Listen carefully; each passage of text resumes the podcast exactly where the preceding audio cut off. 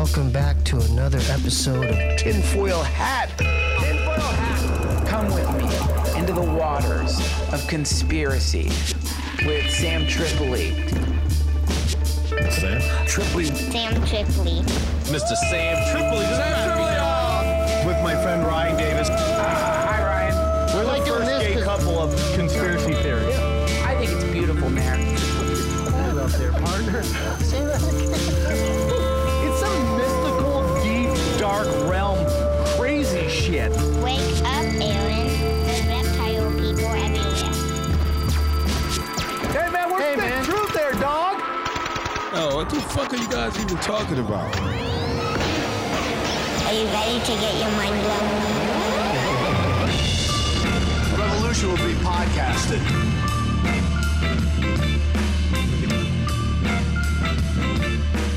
And we are back in the bunker for another Tin Foil Hat, guys. Thank you guys so much for tuning in.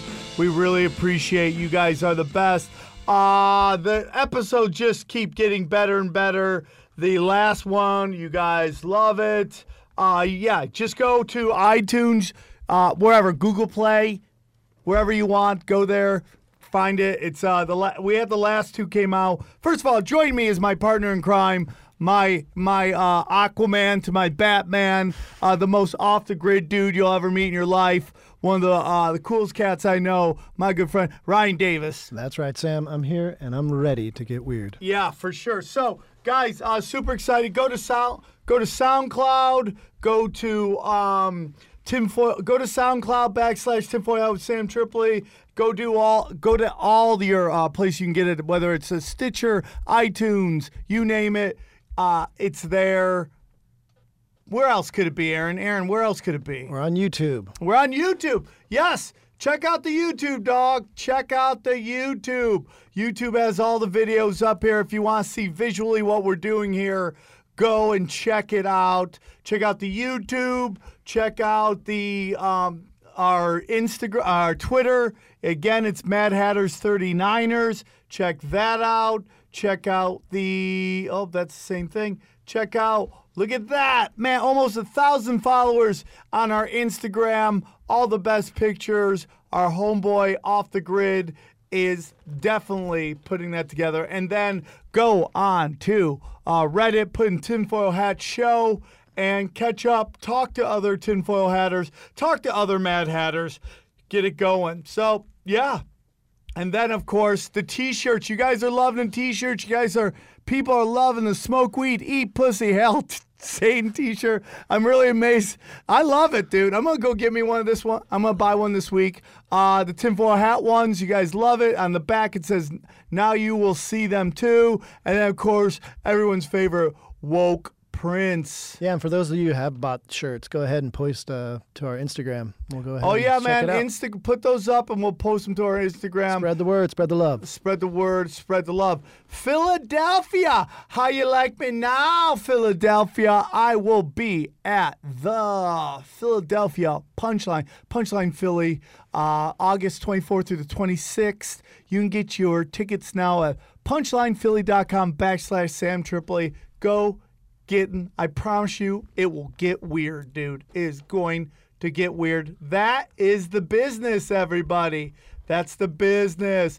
So, Ryan, what is up, bud? Oh, man, I'm excited. I just worked the Neil Diamond concert last week. Not only did you work the Neil Diamond concert, a week before that, what'd you work? Oh, I was on stage with Slayer. You know, so you did Slayer and Neil Diamond. You're almost like the Eagles of death metal. That's what they say. They're between Eagles and death metal. Oh, it was awesome. I saw a bunch of weird white people both weekends. You saw people who have mastered their art form, which is amazing. And both of them are legends in their own way. I was very surprised at the mosh pit at the Neil Diamond concert. I mean, those oldies in their wheelchairs and their walkers, they don't fuck around. Hey, dude, you know what, man? I love Neil Diamond. When he does Sweet Caroline for the second time, bop, bop, bop, your head explodes. It's amazing. He's a master. He's had so many hits, dude. 50 years in the game, that's amazing. So let's get into the show, man. Thank you guys for tuning in. Thank you for all your support. We got a really good one. You guys love the Marty Leeds one. You guys love the Brody Stevens and Brian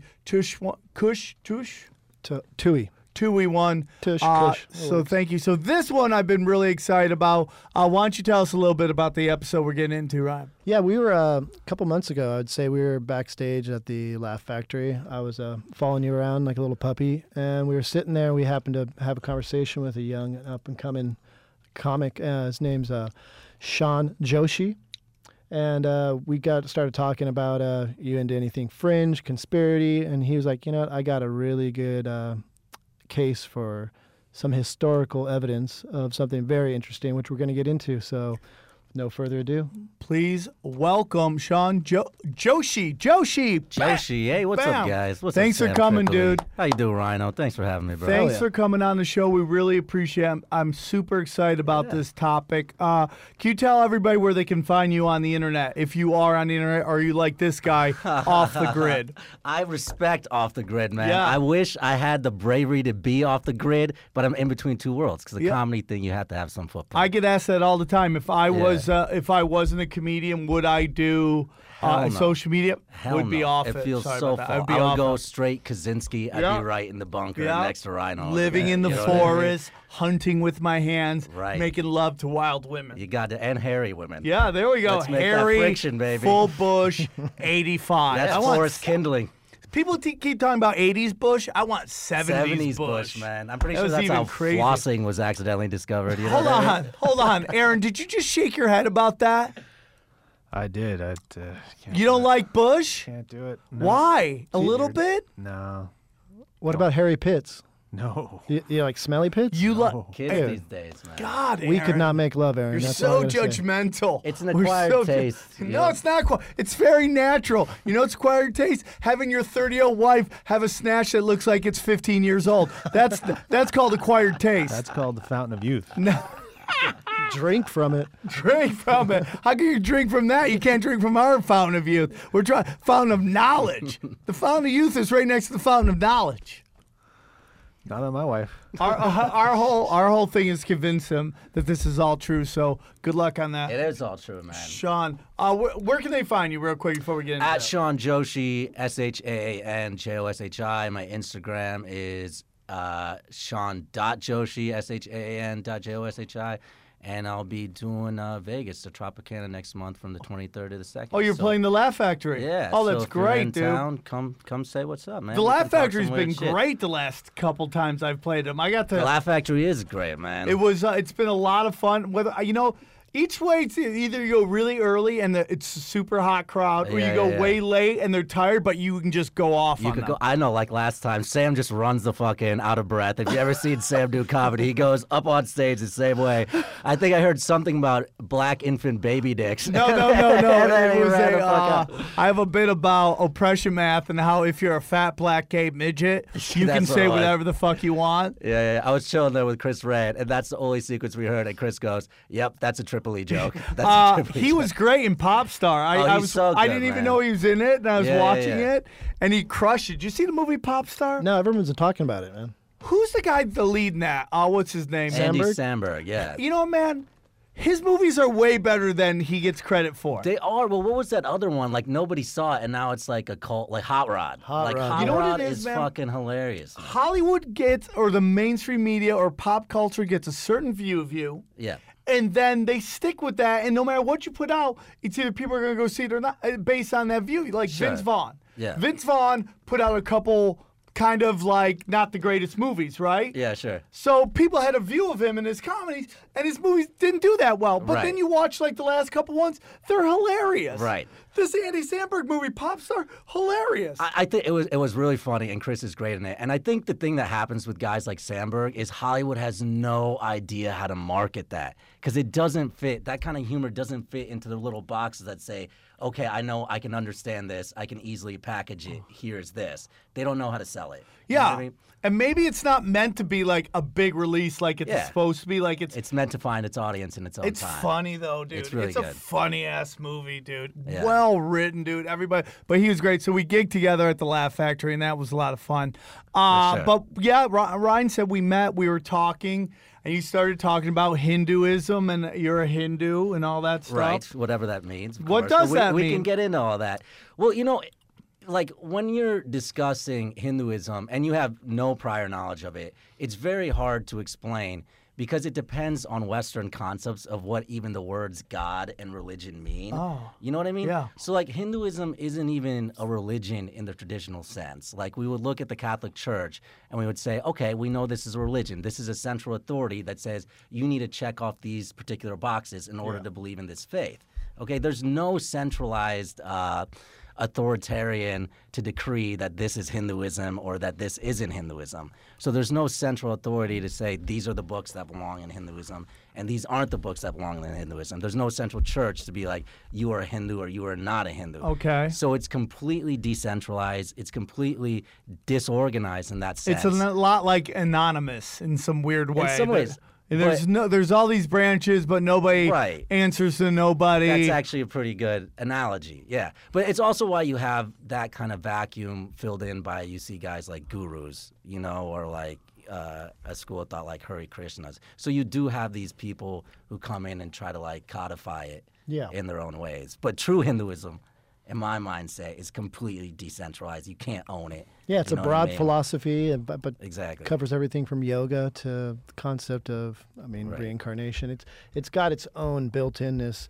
Sure. I mean, it's considered, it's 1.1 billion people on the planet are Hindus. That's 15% of the global population. Right. But you never hear anything about it in the mainstream media or anything. Culture. Yeah, because, well, you do hear about it, but when you hear about it, it's through pure jingoism. It's stuff like they worship cows or, you know, they believe in these millions of different gods, both of which are kind of false statements.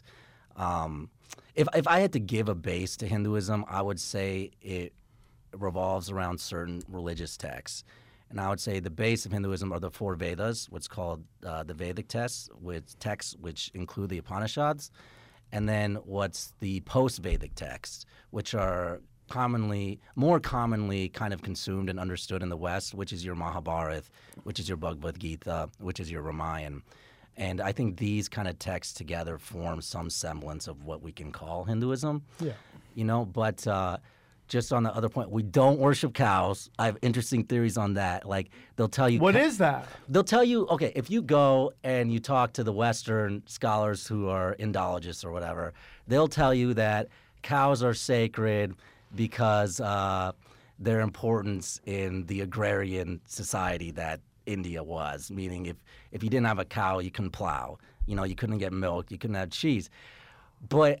I think, you know, we were talking about different stuff before, but if you look at guys like Terence McKenna and stuff, I think it makes way more sense, especially when you talk about these deep philosophies that these people have 9,000 to 10,000 years ago, and then you just have cows, and then you have what grows from cow shit, and they have these amazingly intricate philosophies, like where does this ponderance come from? Where does this occurrence come from? To me, that makes a ton more sense as to why something like that would be held sacred. Like, they didn't have any PlayStations in the year 9000, but they sure as shit had, you know, mushrooms and stuff. Oh, so they worship cows because they make magic mushrooms. That's what they're They're like the magic mushroom machine. They're like the yogurt machine of magic mushrooms, where you just grab the cow's tail and pop out a couple of magic mushrooms. What would you be doing in 10,000? BC. Dude, I totally get it, dude. Yeah. I totally get it. I'd be dropping shrooms left and right. Exactly. I'm trying to find DMT. I mean, I've been working on it. I found it once. I found DMT once. Did you do it? It was great. It was it's like what was the experience?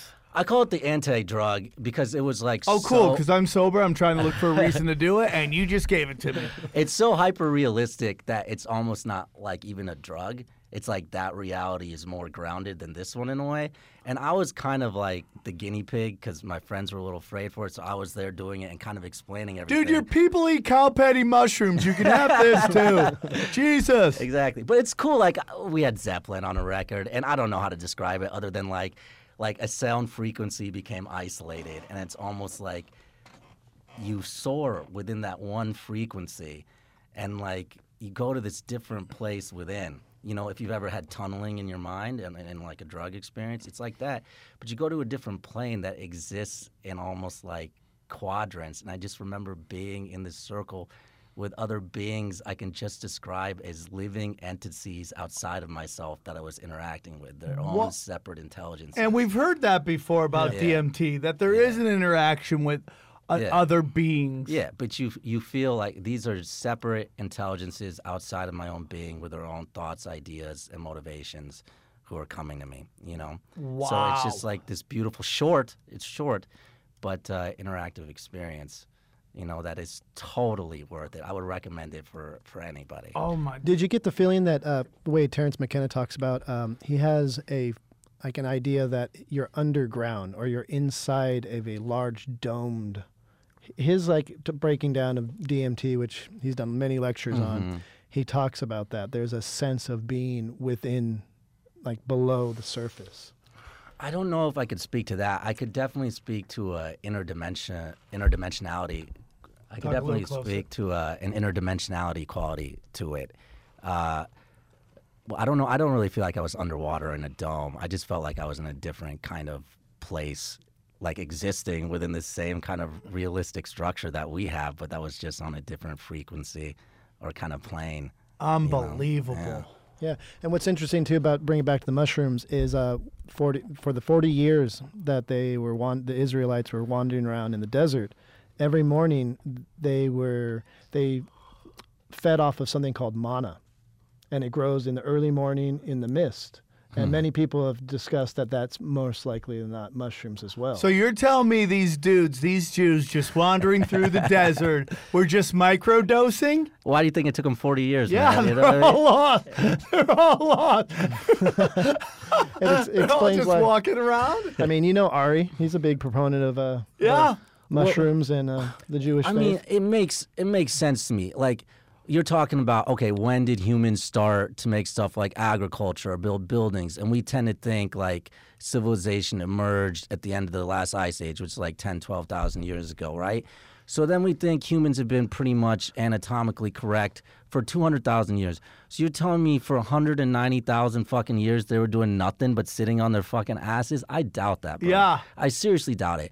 And I think, what are you talking about? What engenders that change? What can cause that change? What can be an agent of that change? And the only thing, looking around at me, that makes any sense that would do that is psychotropic substances, because it would lead them to a deeper understanding and a deeper questioning kind of who they are, what they are, and their place in the universe. Just even whether you believe in God or not, the ability to believe in God is such an amazing evolutionary step, you know? And you may be able to say the ability to believe in God and reject it is a higher evolutionary step. Yeah. But even to simply conceive of God and your relation to it is such an amazing place on the evolutionary chart. So to me, I think if you go from monkeys to this, that's the one thing that makes sense. Yeah. You know? I love it. This is great. Shrooms made us into people, huh? Shrooms made us into people. Or aliens. It could go either way. It could go either way. Alien shrooms, perhaps. Who knows? Alien shrooms. I mean, there is that theory I've heard Rogan talk about before where they think that aliens... that spores from mushroom spores are actually... It's called panspermia. Panspermia. Yeah, the only thing that could withstand the vacuum of space would be spores on an asteroid. And potentially, and not necessarily that it's even from another planet, but there's an idea that life... We know that the world has met many types of extinctions, and one of them being from asteroids. So for sure. An asteroid hits the Earth, and then parts of the Earth goes back up into space. Now the whole Earth has become like a dead zone, and then thousands of years later, that same asteroid with containing parts of life, microbes, comes back and reseeds its own planet.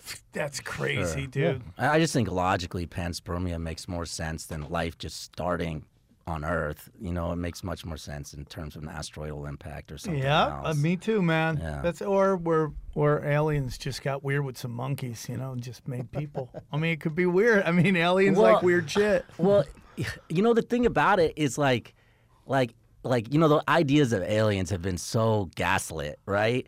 But just looking at it from a mathematical and actually what's possible sense, that's much more possible than God. You know what I mean? 100%. That's actually something physically possible within this reality. Was that a record? I went 20 minutes without saying 100% on this show. I respect that. No, I totally agree with that, man. Yeah. You know, man, we just had this really great episode with this guy named Marty Leeds, and just the numerology of the Bible and all that stuff. And it's just there's some really intricate, intelligent shit that happened a long time ago. Oh, for sure. That's way smarter than what anybody else thinks. And it's like, it's like as smart as your iPhone is. And, you know, it's like, this is such a smart thing that some of us don't even have no clue how to really operate. We just know they tell us do these buttons and it works, your iPhone, right? Like, there were people doing the iPhones, but with the Bible. Do you know what I'm saying? With this like really intricate, and all that stuff. Shit, like, so I totally believe in all that shit. That there was some really in-depth shit, and over time, like we've done stuff on the black sun, and like just basically, man, was there like a smear campaign with Lucifer, and does Lucifer represent Earth, and you know, and it's just like, yeah, man, there's like some really smart people at work creating some really smart stuff. Well, I tend to think that, you know, just on that point, I was trying to, you know, piggyback on that point before, that civilization is so much older than we give it credit for. Yeah. This idea that, you know, we just emerged and started doing shit 10 or 12,000 years ago at the end of the last ice age is completely inane to me. You know what I mean? Because of course we're going to reemerge from the ice age, but the real question to me is all the shit that happened before the ice age. And we're such a forgetful species. We don't remember ourselves whatsoever. Like, you had the burning of the Library of Alexandria, and that was supposed to set us back how many, you know, years. And then even like on practical terms, you look at Roman architecture, like the archways and the domes. Like, we weren't able to build that shit again once we lost that knowledge for a really long time. Yeah, you know, the pyramids, They say that we're closer in time to Cleopatra than Cleopatra is to the construction of the pyramids. Yeah, absolutely, absolutely. And that's if you trust the mainstream dating on the pyramids. Even. Yeah, and the Egyptologists, they're the ones that are like, basically, they're the gatekeepers that allow anyone around the world to do any sort of excavating and archaeological digs. Because in theory, the Egyptians moved into the pyramids that not even they constructed.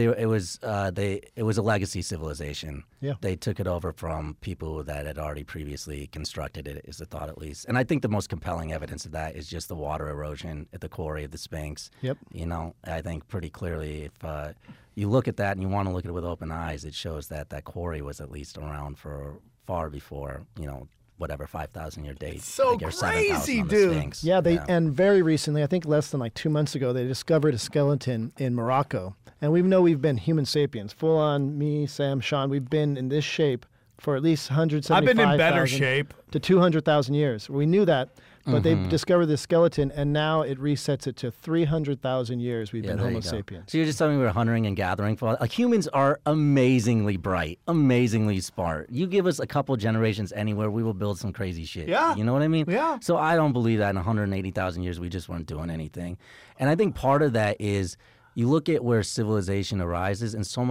much of the time it's on the coast. It's access to waterways, right? Yeah. So what happened in the Ice Age and stuff, you know? Once all that water receded, we build up on the coast, the Ice Age goes away, the water rises. All that evidence is going to be coastal or submerged, which even in India you see there's a lot, actually Krishna's city, it's called Dwarka.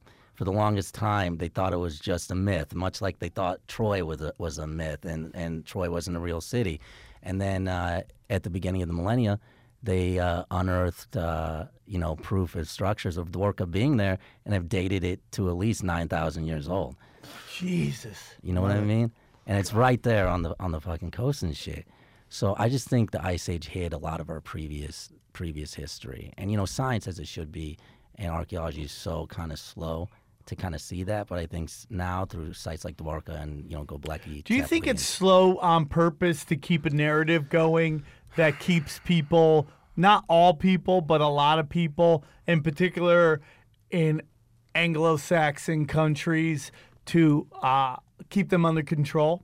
Because if you tell, like I've always said, if the aliens come, I think there's a lot of religions that just get thrown right out the window, and that scares the shit out of a lot of people. The Catholic Church is already hedging their bets on that. They said if aliens come, we can absolutely convert them into Christianity. Oh, you know what I mean? God, that's so funny. yeah, they said that just within the past 5-10 years.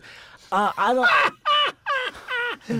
don't know if it's, and this is just my view, and I don't know if it's like a system of control so much as people have, scholarship that has been dedicated, that they built their whole careers upon, and their whole legacy is built on that. and they're so, it becomes part of their egoic identity, this scholarship, you know, this idea that, you know, this is this way or this is that way. A great example. So if you attack that idea, you're attacking who they are in themselves. Can't agree with that more. If you look at this whole Russian hacking thing with the DNC and how in a year there's been no substantial proof of any DNC hacking by the Russians, yet I have friends of mine on Facebook who refuse to give up that narrative because that means the last year of their life was all bullshit. Sure. You know, and we could go back and forth. I know that you have a, I think you might have a different view of that. I probably have a little bit different view. But respectfully, respectfully. Yeah. But my point is that stuff comes out and the narrative keeps changing. They refuse, they stay on that. Sure. Because it would mean that the last year was all bullshit. Sure, sure. I think you see that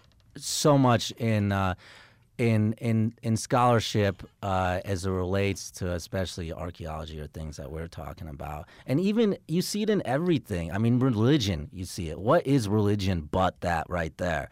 You know what I mean? And it's not necessarily religion, but it's that mindset. It's the egoic mindset that kind of cultures these objects that we attach ourselves to, both thought objects and like physical objects and stuff like that, which is also why people have such a hard time discussing stuff that they care about.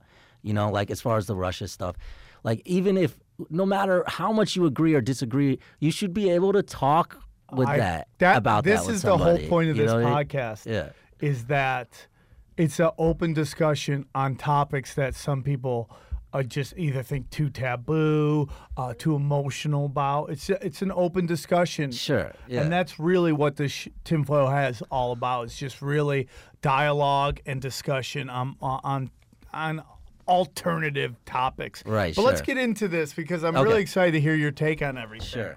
So you mentioned a couple the main books that, as you said, post.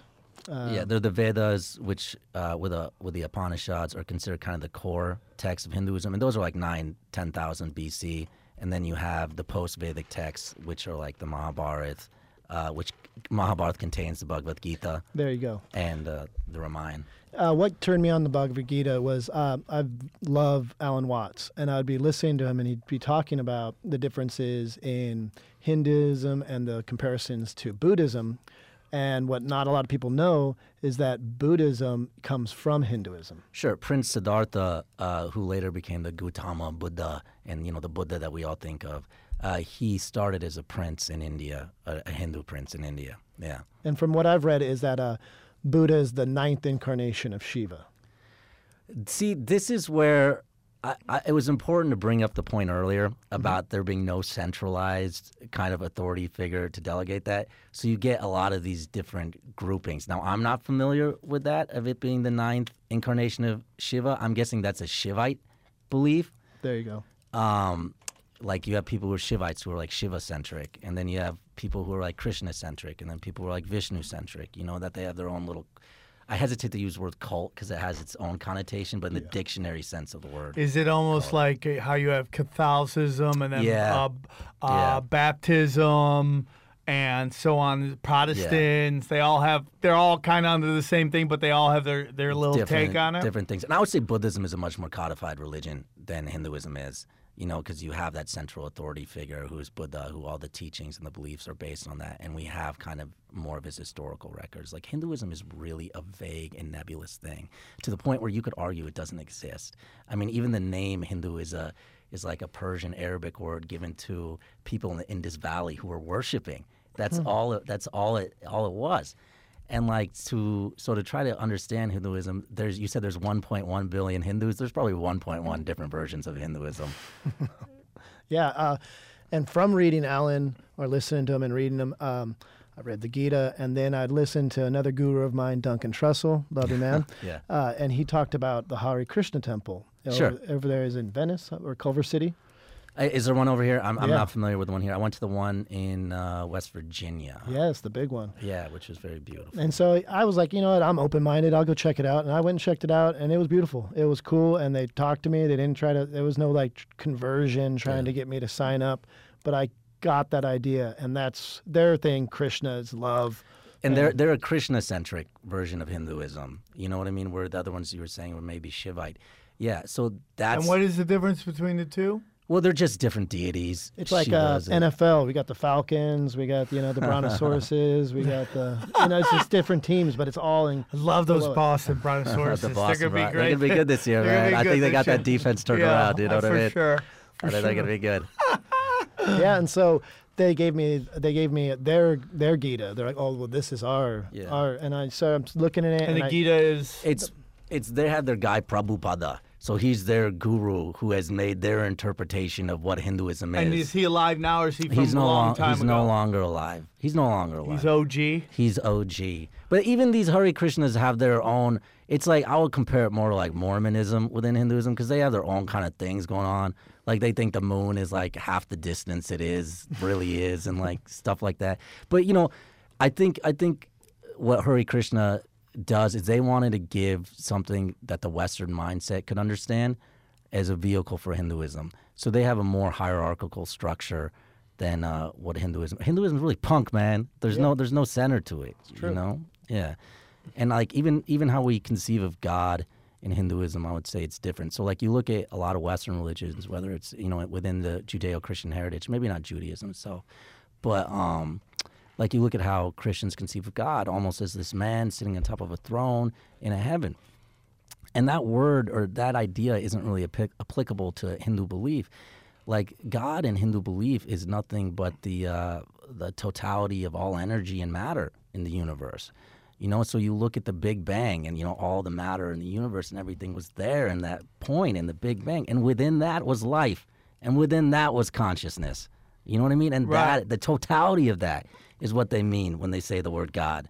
You know what I mean? So it's a further encompassing thing than just a man or an idea or a manipulator like that's there setting, you know, these events in motion. So it's kind of a different construction of God. And I think you see that in Buddhism as well, and in the Eastern traditions. They have more of that kind of approach than the Western material conception of what God is, or as your people say, Yahweh. Yeah, it's so much. What I like about any topic is there's layers, and it's metaphorical in a sense to where I've heard a story of one of the deities. It's Brahman and Atman. We're having a conversation. And they sound like a comedy duo from the 50s. It's Brahman and Atman. Yeah. The hottest Brahman and Atman, they would have made it, but dude, that Laurel and Hardy came through and just took all their thunder. Coming to Pantages this weekend, Brahman and Atman. Yeah. And Brahman says to Atman, he's like, I want to play a game. I'm going to chop you up into a million pieces, and you have to put yourself back together again. Sure. What? And that's what we all are. We all have a piece of the Atman, the higherness, So when we have these conversations, and you know, me and Sam, we have our own little secret club. We're friends of Bill and whatnot. And so we deal with addiction, and I feel like that happens in those rooms where we come together, we sit in a circle, and we have conversations, and we connect. And in a sense, the only way that God becomes whole again is when we have these conversations and we connect with ourselves. We break down the barriers and we connect with one another. And even podcasting. I mean, I got sober through podcasting. Sure. I heard a conversation on Duncan Trussell once again, and I was like crying in my fucking drink. I'm like smoking weed. I'm snorting. And I was just like, I want to get sober. I want to be like this guy. And in a weird sense, you don't have to be sober. You don't have to be Hindu. You don't have to be Buddhist. You don't have to be Islamic. But for me, it was like a light that brought me to a higher self and got in touch with my own like inner God. And now I feel like that's what I can do in a sense. All I can do is be honest, open, and willing. Sure. And that's how you do anything. How? HOW. And that's how you love, and that's how you communicate without having your own belief systems block your ideas. And it's beautiful. And I owe this so much to Sam because like he believed in me. We had these conversations and he's like, whoa man, you're fucking crazy. And I was like, yeah, I'm down to help you. You're welcome. Yeah. So that's me saying, you know what? My God self, the Namaste, recognizes your God self. Yeah. So. I mean, human beings are wicked. We are literally the universe recognizing itself. You know what I mean? Like, take out all religious, non-religious, take out all of that, whatever you want to take from it. But we are literally universal material becoming conscious of the universe around us, which is like insane. Well, there's a very famous Neil deGrasse Tyson video quote, and they asked him, what's the most astounding fact? And I listen to it sometimes when I get really depressed. Maybe I'll play at the end here. The star stuff. It's about how the universe, the Big Bang, all that is in each one of us, and how we're all really connected. Yeah. And in a weird way, and I don't want to bring up Satanism again, but when we had the guy on, you really love Satan. No, I just love the different religion and how like really when you break it down, there's so much similarity. Sure. And what we're talking about is the universe. We're all the universe. We're all in one. Their whole thing is like, we're all gods. You're a god. I'm a god. We're all gods, and we're connected together. You know, and that's a really big thing. Has anyone ever taken all the religions and just sat down and wrote a book about how they're all similar? Has anyone ever done that? I'm sure somebody got a PhD doing that somewhere. I don't know. I think that'd be the greatest book ever. But yeah, man, we're all like the Big Bang Theory, all that is all in each one of us. And then we have to reconnect with each other and how we're all part of the universe.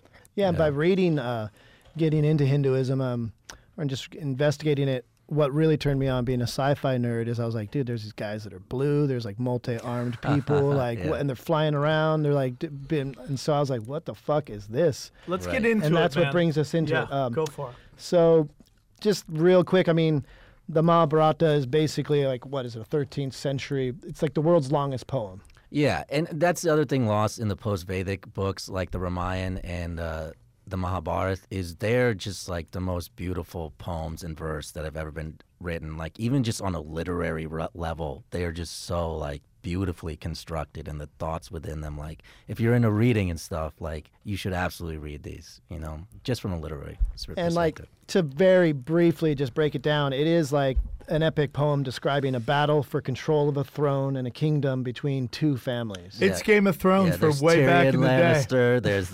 There's Cersei. No, yeah, it's the story of the Kauravas and the Pandavas, these two clans who have come to war with each other, and it's the story of this war and Krishna's role as a central figure in it. And how it plays out between these two families, the Kauravas and the Pandavas. But within it, of course, is all kind of allegory and parable and lesson and history as well. It's a 1.8 million word poem. Yeah, that's unbelievable. Yeah, it's insane. I can't believe no one's tried to beat it. And I mean, if you Google search images for what you'd find in there, so they battle on the ground. It's ancient times. They're using spears and arrows. They battle in chariots. But one of the things that's really interesting is that they battle using Vimanas, which are flying palaces or chariots controlled by the mind. Mm-hmm. And it's pretty weird because when you see Hindu temples, they're designed after these Vimanas for the most part. They have the same shape to them. And they're beautiful. They're really intricate, but they described them in these books, and so they fly around and they battle in the sky. So I mean, that's weird enough for me that a religion talks about like sky battles and right. And the way that I came to understand these things are a little different because you know, I became really kind of intrigued by the philosophy behind Hinduism, like you know, my junior and senior years of high school. So I really started to read. Where was this high school? Where'd you go to school? I went to school in Indianapolis. I'm an Indian from Indiana. Yeah, and I grew up in this town called Carmel, and I was really interested in Hindu philosophy and stuff because I didn't quite understand it myself. And one of the texts I came across was the post-Vedic text. It's the Bhagavata Purana, okay? And within this, the descriptions that they have, and I brought some with me. I'll read them. The descriptions that they have about these airships and these Vimanas and the battles are like so stark and so plain in the term. It feels like you're reading like Lucas's Star Wars 8 script or something like that. Like the way they just use airplanes and like flying and like the battle. It's so matter of fact that you really are kind of like wondering, what are these people seeing? Like what are they looking at? It's not like they're writing science fiction, but they're doing almost play-by-play or like reporting the news on this situation. Yeah, exactly. And they're very they're prominent in the Mahabharata, like Ryan was saying.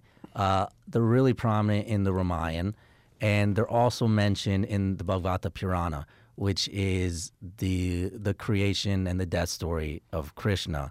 And if you guys want me to read this, I can read that kind of a gnarly little thing from here. Read a little. I love this, dude. Because you gotta know something's going on, dude. Yeah, but these things, like he said, and not only, before I get into this, but like, not only do they mention it, there are entire like treatises and texts about like the operation of these things, to the point where like they're telling you how to make sea landings, like Sully style with these things. You know what I mean? Like there's specific instructional, operational manuals and shit. Yeah. Okay. Holy shit. So like I was telling you about Dwarka, like that Krishna city that they didn't think existed, and now they found it. This is actually telling the story of a battle at that this evil king named Salva attacked it. Okay, so this is the 10th canto of the Bhagavata Purana. So Salva sent his army to seize Dwarka below. As he flew overhead with every weapon he could throw, while tree trunks, hailstones, snakes, and deadly thunderbolts rained down. A whirlwind fiercely threw up dust, eclipsing all around. The citizens of Dwarka were frightened and harassed. Pradyumna, Queen Rukmi and Krishna's son, assured them, "This will pass." Assembling great heroic Yadu warriors and guards, the mighty Salva continued to bombard. The armies clashed, their weapons crashed, and witnesses were stunned.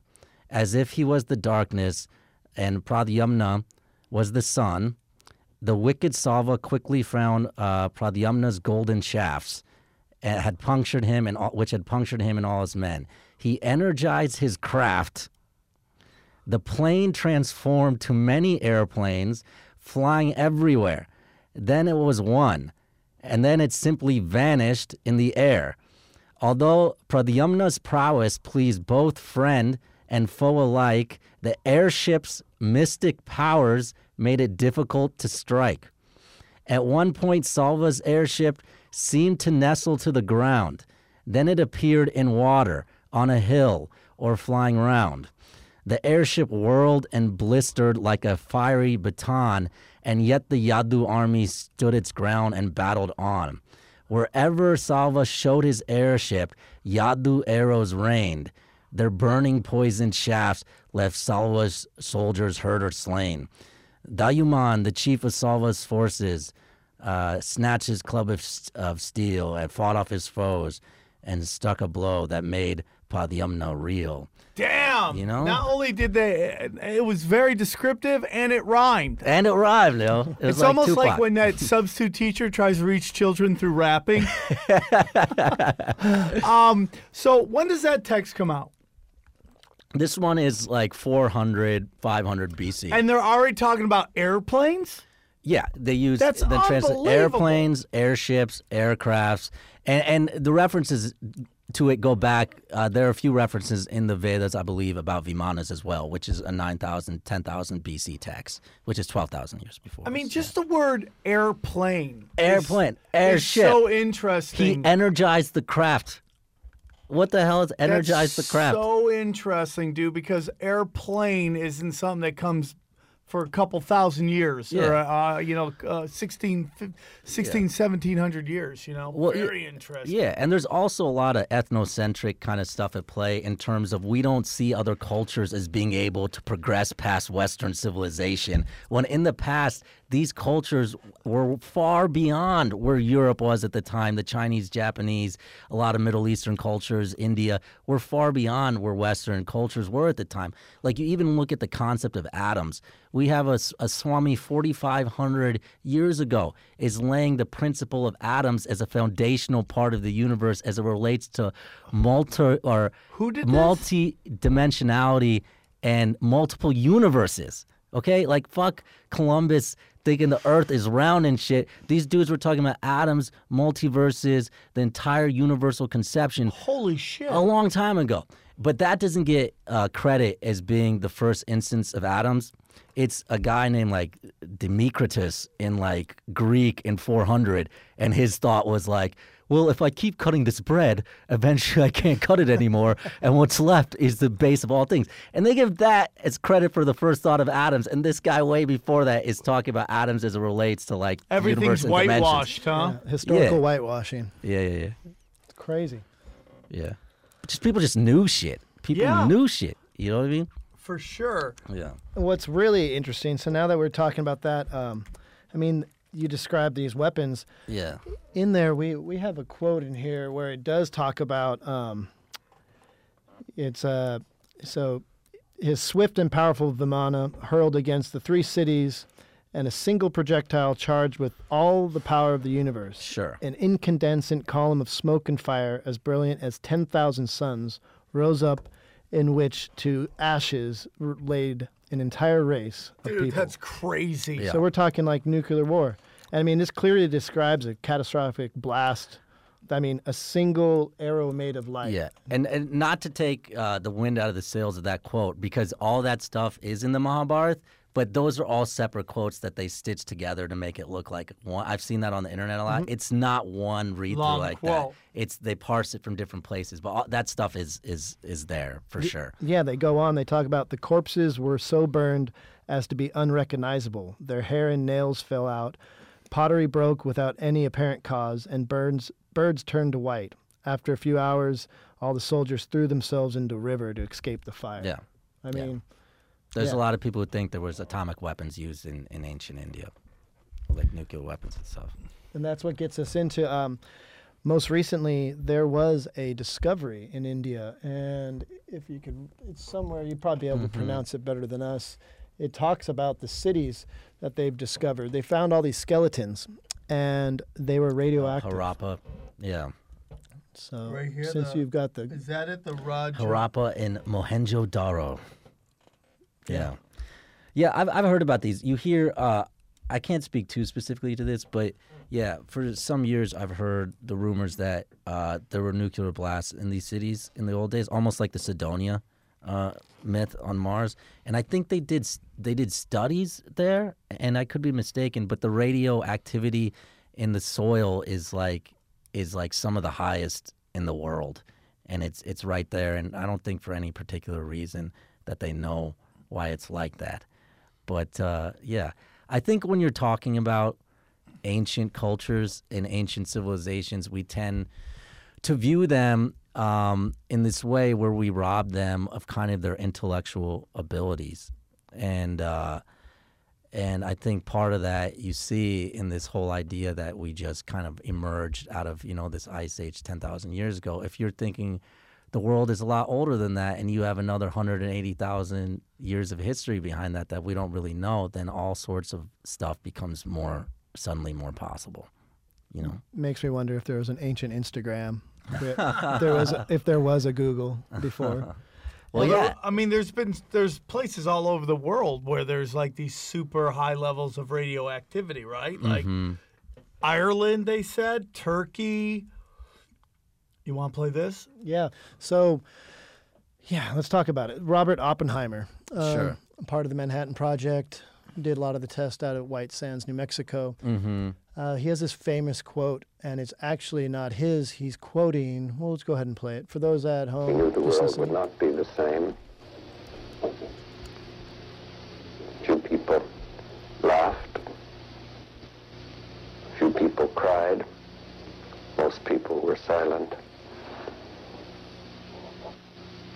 I remembered the line from the Hindu scripture, the Bhagavad Gita. Vishnu is trying to persuade the prince that he should do his duty, and to impress him takes on his multi-armed form and says, "Now I am become death, the destroyer of worlds." I suppose we all thought that one way or another. Jeez. That shit is so heavy for like multiple reasons. So heavy. But was there something you want to ask specifically about it? Well, when I see that, I you know, I've known of that quote for a long time, but just seeing him speak it, I can see the pain in his face. Well, he sheds a tear. Yeah, and once you understand what the Gita is about, it totally makes sense why he's quoting it, because the whole Gita is Arjun is standing on a battlefield, and he's looking, it's almost like a civil war, And he's looking across the battlefield at his cousins and his family and stuff, and he does not want to fight. He doesn't want to destroy them, but he has to do his dharma. His dharma is his duty. And the entire book is Vishnu or Krishna. He says Vishnu is, people think Krishna is an incarnation of Vishnu. But Krishna's entire thing is you have to do your duty. And so the whole thing is about the conversation between Krishna and Arjun about that. And then you look at Oppenheimer's situation, and here he is creating the most destructive force the world has ever seen. You know? And you could see he used those texts as a way to understand, okay, how can I bring this into being? So I think he was looking like, this is my duty, my dharma, even though it can cause this pain and this type of destruction, like it has to be done. So it makes sense to me why he uses it. The other Oppenheimer quote that's interesting, that I haven't been able to verify if it's real or not, so caveat, but it's tinfoil hats, why the fuck not? He says, that's the first, and you can find the exact quote, I'm sure it's easy to find. He goes, that's the first nuclear weapon that's been made. And then there's like a hyphen, in our times. You know? Oh, interesting. Yeah, so I know Oppenheimer was definitely into like Indian culture and into Hindu philosophical texts. There's also some gnarly stuff about atoms. I should have brought it, but it's talking about the power within the indivisible, like referencing nuclear bombs. Because what is a nuclear bomb? It's the splitting of an atom. And it talks about the incredible power of the universe within the indivisible. You know what I mean? Yeah. So you have this like insane amount of knowledge, you know, about the universe around us by these people who we think of as just sitting around in like dhotis or, you know, like little tablecloths and shit, like not thinking anything.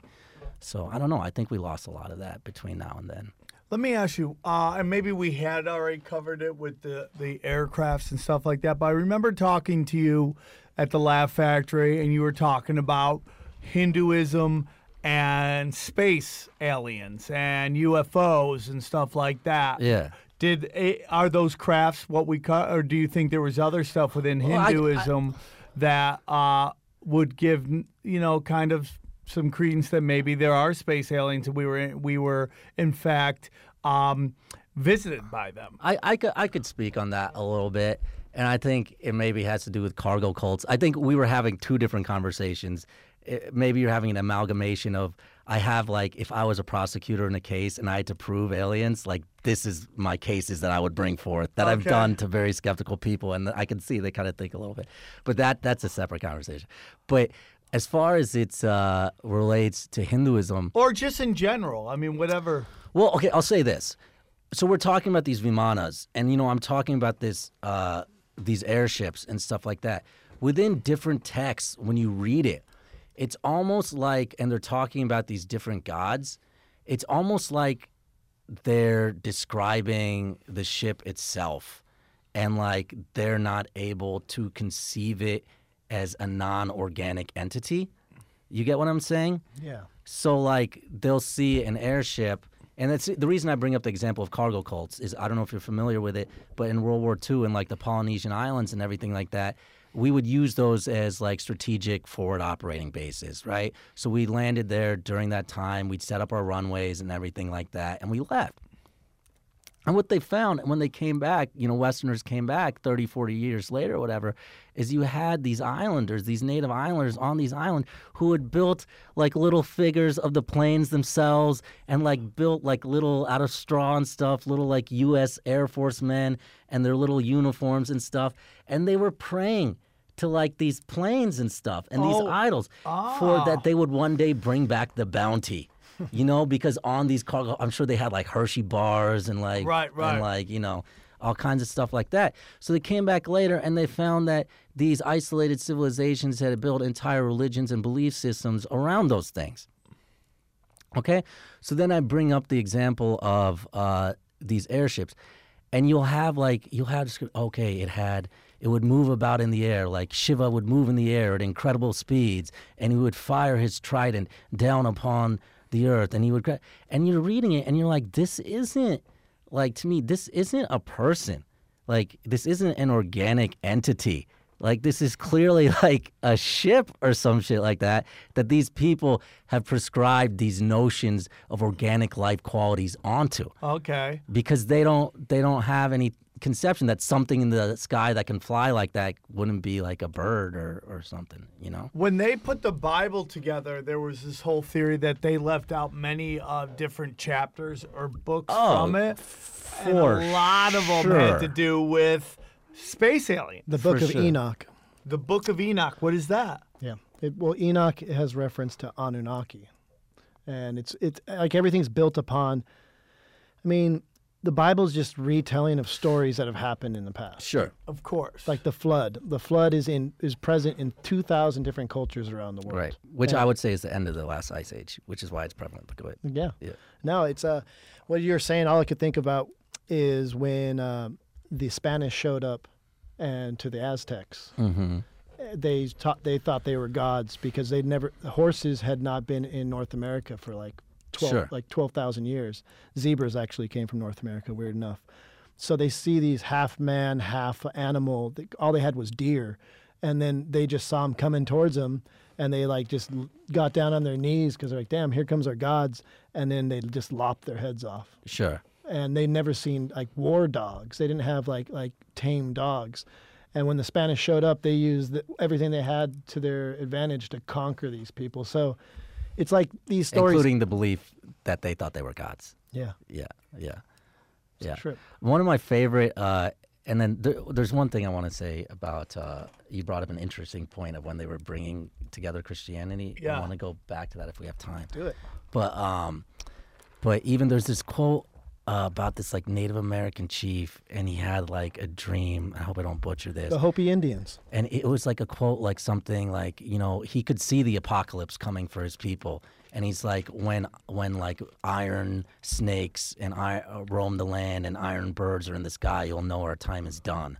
You know what I mean? Yeah, that was a Hopi Indian that he had. A shaman had a vision, and he also said in there that when the world is covered in a spider's web. Yeah.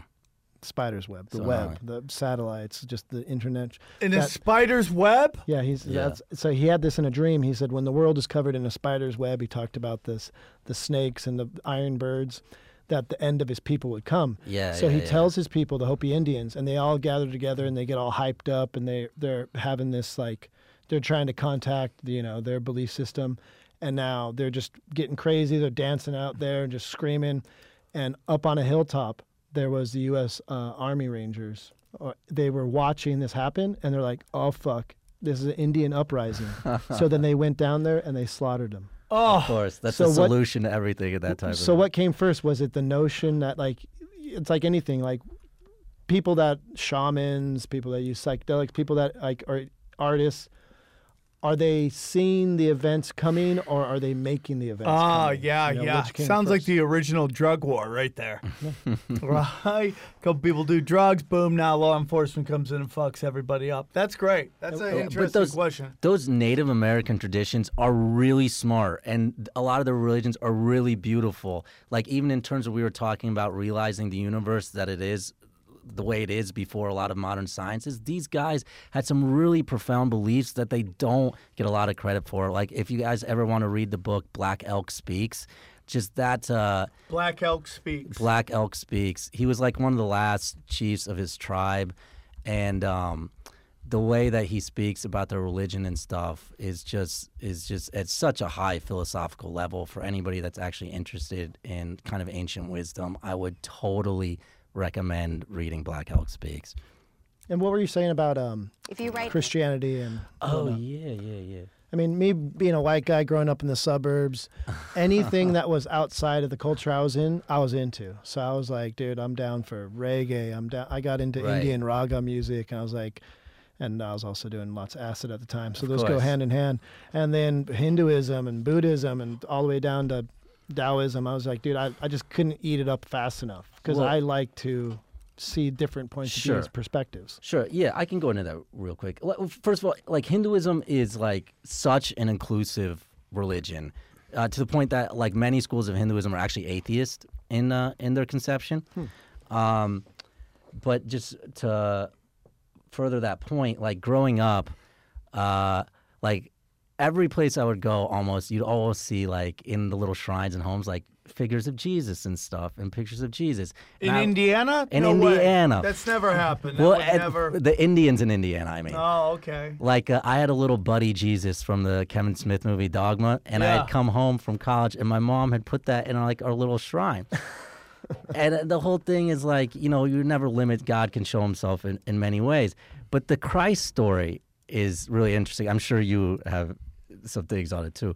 But the Christ story is really interesting. If you look at the Bible and the way that it talks about Christ, from the age of 12 to 30, he's nowhere to be seen. There's nothing of it in it. So there's actually more years of the Bible that they don't describe than they actually do. And then you get into the actual story of Jesus's birth, right? And the three wise men who come from the East, right? And it's just automatically assumed that those guys are like Persian or Middle Eastern, which isn't the case at all. If you look at how Buddhists actually find their incarnations, if you look at this last Dalai Lama or the Panchen Lama and the way they go about it, they bring gifts that are in the form of the previous incarnation's possessions. Oh, okay? My God. Yeah, and not only that, they follow like star signs and shit like that. And what was supposed to be in the sky, I think now they think it was like 7 AD or BC, this quote-unquote Star of Bethlehem. So when you read that within an Eastern text, it makes total sense. Those aren't Persian guys. Those are three Tibetan motherfuckers coming to see this next Lama or whatever he is. Yeah. Whoa! Yeah.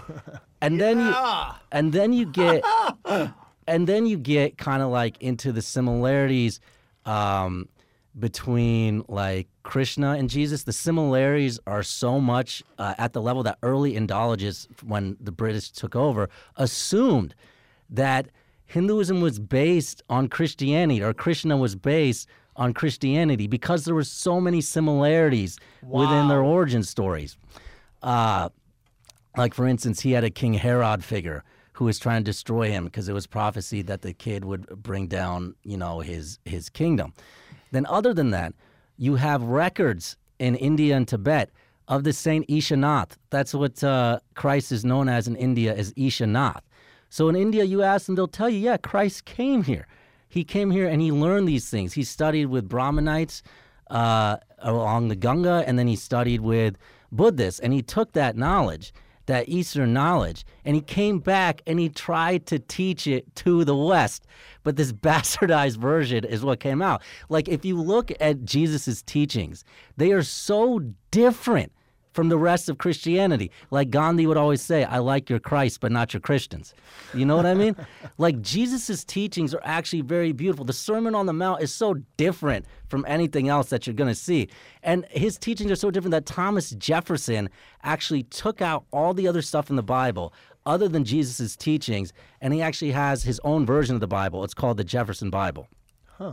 It's only like 50 pages long or something like that. And it's all just Cliff Jesus notes? No, it's all just what he can seriously attribute as being actually said by Jesus in his actual teachings. So interesting. Like, none of the bullshit. I used to have a joke. I do a great joke about, I wonder if Jesus ever played any bad gigs because nobody knew where he was. So he's about 32. I tell you, he was on the road doing shit-ass gigs in the middle of nowhere. Yeah. And I'm like, I wonder if the other, like, all the other prophets hated him. Yeah. It's like, why is everybody like Jesus? He's just doing Buddha shit. That's Buddha. That's all. That's Buddha's first album, Buddha's second album, Buddha's third album, you know? That's fucking hilarious. Actually. Yeah. It's, I got this. Do you still do that bit or no? Yeah, and I talk about how Jesus invented CrossFit. Yeah. You know, carrying the cross, that was cardio with resistance. Of course. And, if, you know, right? If, hey, dude, you know why they call it CrossFit? Because you were fit for the cross. You can't put fat fucks up there. They'll fall off the thing.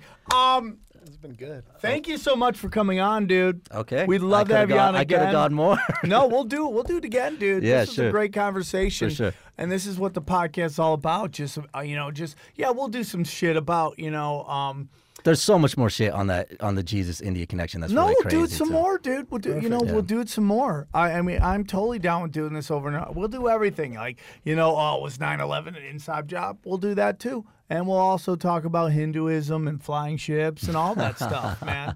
That's what I love. That's why, you know, it's so funny. As you were just talking and I was listening to you and I was thinking about, you know, this feed that this show is on. And it started out as The Naughty Show. Right. Then it became, which was just like interviewing people, you know, adult film stars, all this stuff. Okay. And then it got into the International Bad Boys, which was all about recovery and the stories of party and all that shit. And now we're into this thing, and it's like, it's shit. So much of my life. Yeah. It's like I went from crazy to get my shit straight to trying to explore what the world's all about. Let's do some real quick. Let's do some readings. You want to start real quick? Do you got anything you want to push? No, you got my @ShaanJoshi, S-H-A-A-N, Joe, S-H-I. If you're in Vegas at the end of next month, come see me. That's perfect. It. At the Laugh Factory. Read from right here. There we go. All right, this is 5-star reviews off iTunes. This is from Censored and Disappointed. All right. Cool stuff, sweet stuff, sick stuff. Yeah, they want longer, guys. Trust me, we're going to do it longer, but we got to work some. We got that. The podcast has to grow. Trust me on that one. And this one is from @Chris_H00D. It says, great theories with interesting guests, enough levity to keep it jumping around. Wish they'd go deeper on certain topics, like they did with the Tupac Biggie. Remind us that it's impolite that fun questions the narrative. So, and then you got one more. You got right here, the second one. All right, here we go. And this is by Travbone. What up, Travbone? 5-star review. Ryan and Sam have made a great platform for diving and divulging information. Their guests have been great, and there hasn't been a single dull episode. Be sure to watch them all and keep us coming. Great work. Thank you. All right, we're going to end on, I'm going to play that Neil deGrasse Tyson quote. It's a good one. But real quick, we got to go to everyone's favorite segment, Aaron, thoughts. I mean, it's fun to postulate the idea that there were aliens in ancient India. I mean, that's awesome. Yes. That would be super fun. Okay, but where's that but? Well, I mean, that's what he's here for. There's no, I mean, you know, hey, he's waking up, guys. He's waking up. You should let me do my case on him. I think I could do a good case on him. Can you I could do a good prosecutor's case. Okay, okay. I wish we would have done that earlier. Our whole thing is to wake Aaron up. Yeah. You need to, man. Okay. He doesn't like that hairy pussy, man. You gotta wake his ass up. Yeah, you gotta wake him up. He fuels us, man. All right, so this is the most astounding fact by Neil deGrasse Tyson. If you ever get depressed in your life, you think you're all alone, this is an amazing video, and I hope you enjoy it. And it's going to take us out, and we'll see you on the other side. We got some great shows coming up, man. Thank you for tuning in. If you love the shows, let your friends know, man. Put it everywhere, Instagram, Facebook, Twitter. Put it out there. Let your friends know. Is the most astounding fact you can share with us about the universe? The most astounding fact. The most astounding fact is the knowledge that the atoms that comprise life on Earth, the atoms that make up the human body, are traceable to the crucibles that cooked light elements into heavy elements in their core under extreme temperatures and pressures. These stars, the high mass ones among them, went unstable in their later years. They collapsed and then exploded, scattering their enriched guts across the galaxy. Guts made of carbon, nitrogen, oxygen, and all the fundamental ingredients of life itself. These ingredients become part of gas clouds that condense, collapse, form the next generation of solar systems. Stars with orbiting planets, and those planets now have the ingredients for life itself. So that when I look up at the night sky, and I know that, yes, we are part of this universe, we are in this universe, but perhaps more important than both of those facts is that the universe is in us. When I reflect on that fact, I look up. Many people feel small because they're small and the universe is big, but I feel big because my atoms came from those stars. There's a level of connectivity That's really what you want in life. You want to feel connected. You want to feel relevant. You want to feel like you're a participant in the goings-on of activities and events around you. That's precisely what we are, just by being alive.